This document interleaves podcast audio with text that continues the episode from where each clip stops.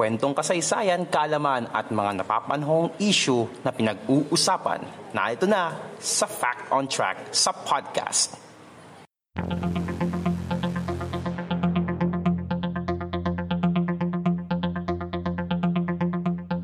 Fact on Track sa podcast.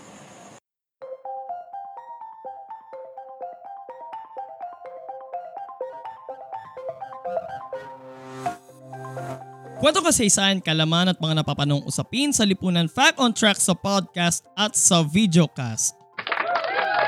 Oh, saan kayo? May audience ako. Bleh. So anyway, so mapakinggan po tayo ngayon sa Spotify, Anchor, Pocket Cast at Google Podcast tuwing Webes alas 2 ng hapon. And kung nanonood naman po kayo sa sa YouTube at sa Facebook, tuwing Webes naman po ito, alas 5.30 ng hapon.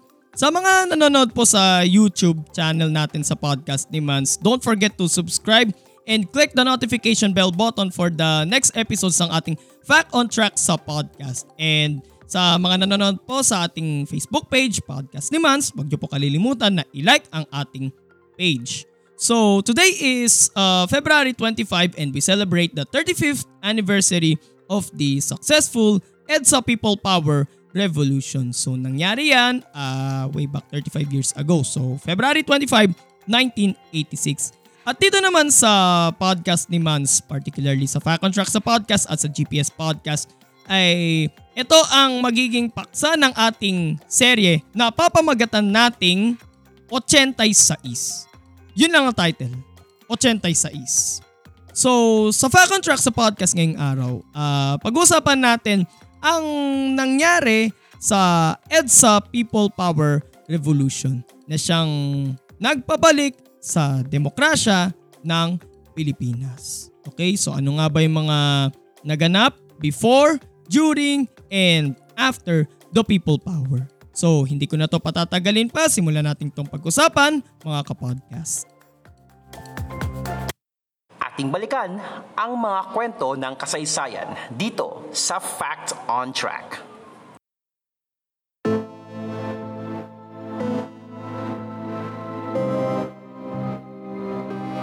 January 17, 1981 Matapos ang halos siyam na taon ay inalis na ni dating Pangulong Ferdinand Marcos ang martial law sa buong bansa. Subalit, hindi naman ito naalis ang mga ginawa nitong paglabag sa karapatang pantao na siyang nagpasiklab ng galit ng mamamayan sa diktadorya.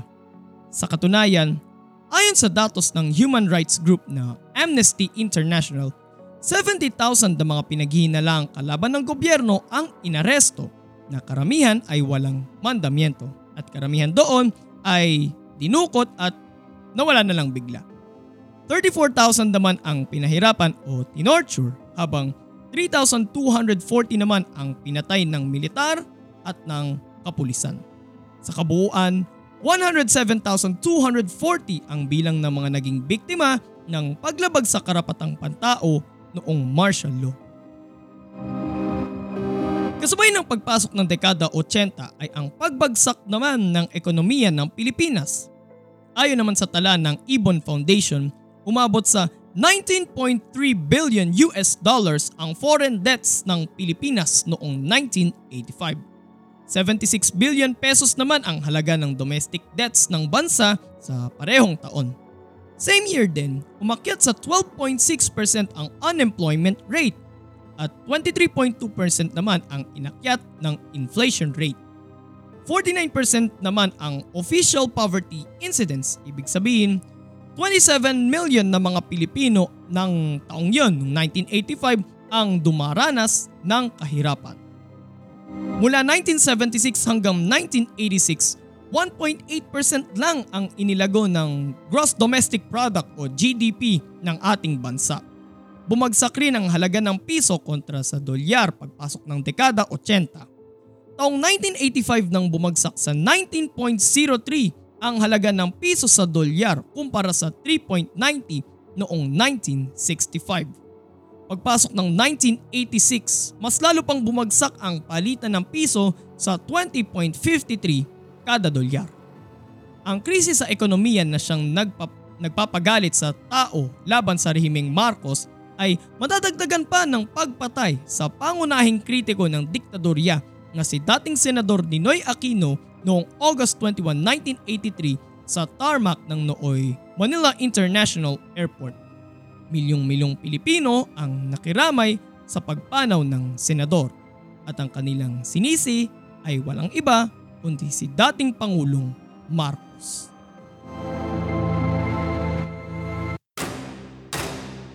Fast forward naman tayo sa petsang November 3, 1985. Isang breaking news mula sa Amerika. Inanunsyo ni dating Pangulong Marcos sa American TV show na The Week with David Brinkley ang panghahamon niya ng snap elections. Ito ay gaganapin sa petsang February 7, 1986. Ito ay paraan ni Marcos upang mapa-impress niya ulit ang Amerika at mapakita na mahal pa rin siya ng mga Pilipino. Bakit nga ba tinawag na snap elections, Quizmans? Snap kasi biglaan. Okay? Na parang out of date na talagang kung kailan idinaraos talaga yung uh, yung elections ay bigla na lang uh, bigla na lang mag-held mag mag-handle ng uh, ng presidential elections para mapakita nga sa Amerika na willing pa rin siya na mamuno sa Pilipinas. So tuloy tayo. Supposedly, si Salvador Laurel o si Doy sana ang magiging pambato ng oposisyon. Subalit, nagparaya ito at nagbigay daan sa naging byuda ni Ninoy na si Corazon Aquino. So, nangyari ang botohan. Pero, nangyari rin ang hindi inaasahan. Magkaiba ang resulta ng mga botong inilabas ng Commission on Elections o COMELEC at ng National Citizens Movement for Free Elections o NAMFREL. Lamang si Marcos sa COMELEC tally habang si Cory naman ang yamado sa NAMFREL tally. Dahil dito, nag-walkout mula sa Philippine International Convention Center o PICC sa Pasay ang nasa 35 computer programmers ng COMELEC. Sa kabilang banda, Noong February 16, 1986, idineklara ng Congress na panalo si Marcos at ang running mate nito at veteranong senador na si Arturo Tolentino. Subalit, naging questionable ang resulta ng bilangan. Nagkaroon rin kasi ng mga alegasyon ng dayaan at mga karahasan. Maging ang kampo ni na Cory at Doy Laurel ay binoykot rin ang resulta ng halalan. February 22, 1986, inanunsyo naman ng nooy Defense Minister na si Juan Ponce Enrile at ang nooy hepe ng Philippine Constabulary at magiging pangulo noong 1992 na si Lieutenant General Fidel Ramos ang kanilang pagkalas sa Administrasyong Marcos. Doon naganap ang kanilang salubungan mula sa Camp Aguinaldo at Camp Crame kasama ang ilang mga rebeldeng sundalo. Ipinanawagan rin ng nooy arsobispo ng Maynila na si Jaime Cardinal Sin sa Radyo Veritas na magtungo ang lahat sa EDSA at pakainin ang mga rebeldeng nando doon. Dahil dito ay nagpakawala ng puwersa ng militar si Marcos. Dalawang araw ang nakalipas, milyong-milyong tao na ang dumagsa sa EDSA at hinarangan ang mga naglalakihang mga tangke at puwersa ng militar. Dahil dito ay nanawagan na ng suporta ang militar sa naganap na rally. February 25, 1986, sabay nanumpa sina Marcos na nasa Malacanang at si Cory na nasa Club Filipino, Club Filipino sa San Juan bilang pareho ng Pilipinas. So saan ka nakakita? Dalawang pangulo natin. Subalit, ipinatigil ng militar ang pagpapalabas ng inaugurasyon ni Marcos sa telebisyon. Kinagabihan the same day, umalis na ng Malacanang ang mga Marcos at nagtungo na sa Clark Air Base ang dating first family para sa kanilang flight papuntang Amerika.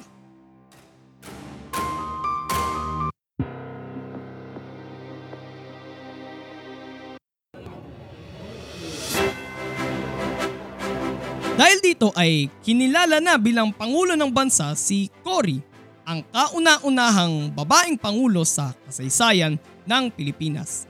Siya rin ang nagpabalik sa demokrasya ng bansa. So dahil doon kaya siya tinaguriang ina ng demokrasya. Subalit, ano-ano pa ba ang mga kaganapan matapos ang matagumpay na people power sa EDSA noong 1986? February 2, 1987, ninatipikahan ang isang bagong konstitusyon na nagbibigay ng kalayaan, karapatang pantao at katarungang panlipunan sa mga mamamayan. June 10, 1988, nilagdaan rin ni dating Pangulong Cory Aquino ang Republic Act No. 6657 na siyang bumubuo ng Comprehensive Agrarian Reform Program CARP. Dito ay ibinabahagi sa mga magsasaka ang mga lupaing sakahan mula sa mga may-ari nito na babayaran naman ng pamahalaan. Sa kanyang administrasyon ibinigay sa mga pribadong negosyante ang ilan sa mga kumpanyang dating hinawakan ng mga cronies ni dating Pangulong Marcos gaya ng kuryente, telekomunikasyon at gasolina. Pinalaya rin ni dating Pangulong Aquino si uh, Mrs. Cory, uh, hindi yung anak na si Noy Noy na magiging Pangulo naman noong 2010. So pinalaya rin ni dating Pangulong Aquino ang ilan sa mga political prisoners at mga pinaghinala ang kalaban ng gobyerno. Subalit, may mga naging pagsubok rin sa kanyang pamumuno matapos ang people power gaya ng nangyaring Menjola Massacre noong January 22, 1987 kung saan nagprotesta ang mga magsasaka sa kalye ng Menjola at pinaputukan ng mga pulis. Labing dalawang magsasaka ang napatay sa insidenteng ito habang labing siyam naman ang nasugatan. Pero ang pinakasumubok sa kanyang pamumuno ay ang tatlong taong kudeta na sinimulan ng Reform the Armed Forces Movement o RAM sa pangunguna ng nooy Lieutenant Colonel Gringo Honasan na magiging uh, senador rin at ngayon ay kalihim na ng Department of Information and Communications Technology. Nangyari ito mula 1986 hanggang 1989. Sa anim na pangyayaring sa, na, sa anim na nangyaring kudeta, pinakamadugo ang naganap noong December 1 hanggang 9, 1989 kung saan siyam na putsyam kabilang ang limampung sibilyan ang namatay sa engkwentrong ito. Fact on Track sa podcast.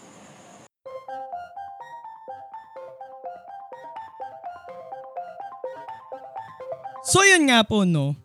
Ay, sorry. Ginagaya ko pala si Kong. Wala kang originality, Mans.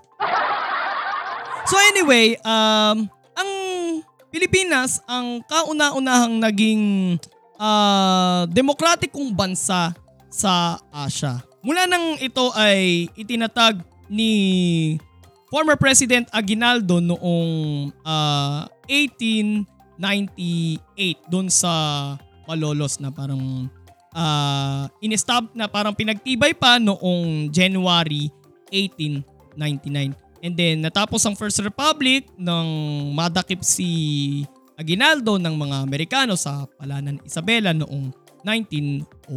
And syempre, uh, ah, 1935 fast forward tayo, doon naman na-establish ang Commonwealth Government ng naging pangulo nun ay si na una si Quezon at then sumunod ay si Osmeña. And then post-war 1946, doon naman na ibalik yung uh, yung republic, yung ating gobyerno into a uh, democratic republic after the war. But before that, uh, yung Second Republic which is yung Japanese-sponsored government ay in-establish naman during World War II ng naging pangulo nun ay si Jose P. Laurel. And then 1946, starting kay kay Rojas, kay Quirino, then Magsaysay, Garcia, Macapagal, and then Marcos. Okay? And then, pagdating nung kay Cory, uh, naging Fourth, Rep- Fourth Republic na. Fourth Republic na yung uh, nangyari noong noong 1986 and then nakasama pa yung yung pag-ratify sa 1987 constitution. So yung parang nangyari sa EDSA no is parang ito yung parang naging restoration sa ah, sa republikang itinatag way back pa kay Aguinaldo. So parang ano katulad lang yan sa mga napapanood kong restoration videos sa sa Facebook at sa YouTube na yung isang lumang bagay na matagal nang ginamit ay ginagawa nila ng paraan para ma-restore ito. So katulad din nun yung nangyari sa EDSA, parang ito yung masabi kong restoration ng ating republika. At higit sa lahat, parang dito na tayo ganap na lumaya mula sa diktadorya, mula sa paniniil ng ng rehimeng Marcos. So we enjoy uh we enjoy our, our freedom, we enjoy our our liberty. Pero on the other hand din naman, so para maging fair tayo, nakakalungkot lang isipin mga kapodcast na ah, sa sobrang enjoy natin sa freedom na natamo natin, eh nakalimutan na natin kung ano yung mga responsibilities natin. Nakakalungkot lang. To the point na noong 1992 ay sinopla tayo ng, yes, sinopla tayo, that's the right term. Sinopla tayo ng nooy uh, Prime Minister ng Singapore na si Lee Kuan Yew. Siya ang tinaguriang ama ng Singapore kasi nung panahon niya ay pinalago niya, pinaunlad niya ang bansang Singapore. So, way back 1992, sinopla tayo ni Lee Kuan Yew. Sabi niya, puro tayo ah, puro tayo demokrasya pero wala tayong disiplina. Sa sobrang enjoy natin sa freedom, ah, nagagawa natin kahit ano pang gustuhin natin kahit na bawal pa. Yung simpleng halimbawa, pagtatapon na nga lang ng basura, eh, parang kung saan saan ka na lang magtatapon. Sabi na nga bawal magtapon ng basura dito, eh, magtatapon ka pa rin. Sabing bawal tumawid dito, tatawid ka pa rin. Bawal umihi dito, iihi ka pa rin. At kapag ka nahuli pa, I mean, kapag ka nahuli ka, ikaw pa ang galit. Ikaw pa ang matapang. So, ganun natin in-enjoy ang ang freedom pero sa sa maling paraan.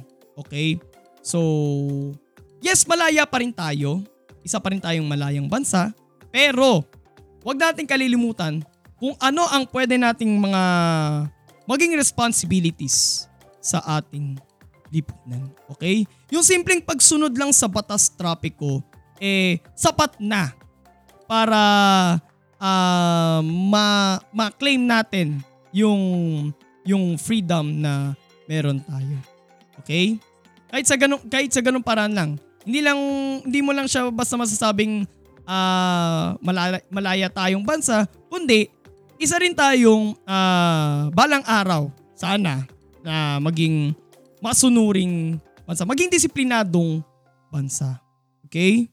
So, yun lang naman ang topic natin ngayon mga kapodcast tungkol sa pangyayari sa EDSA People Power Revolution na ah, hindi na mabubura yan sa ating kasaysayan sapagkat parang ito yung parang ah, masabi kong pinaka ah, maganda, parang pinaka bright side sa ating kasaysayan to the point na kinilala ng buong mundo ang pangyayaring yun noong 1986, Bloodless Revolution. Ibig sabihin, walang nangyaring dahas, walang nangyaring putukan, hindi dumanak ng dugo. Which is almost there.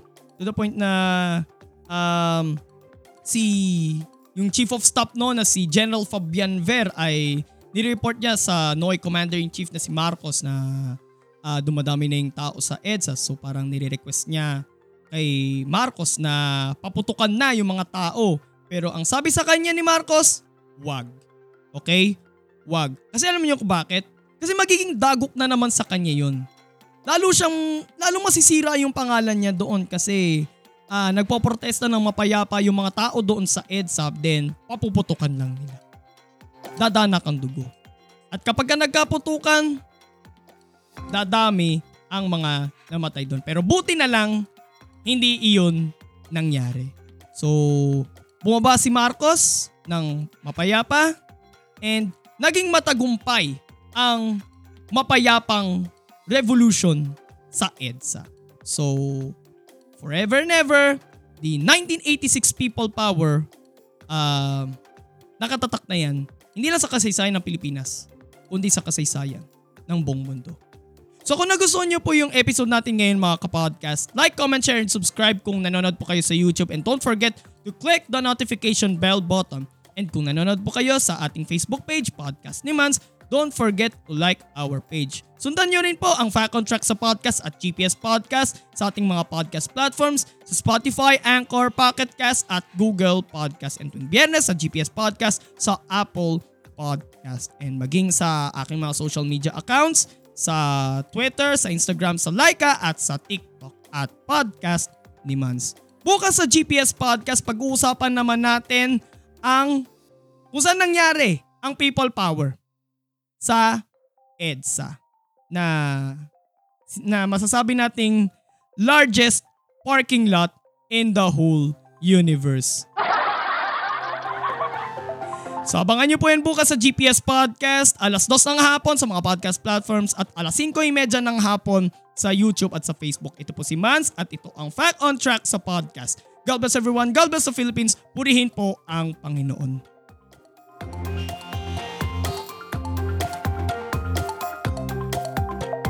Fact on Track sa podcast.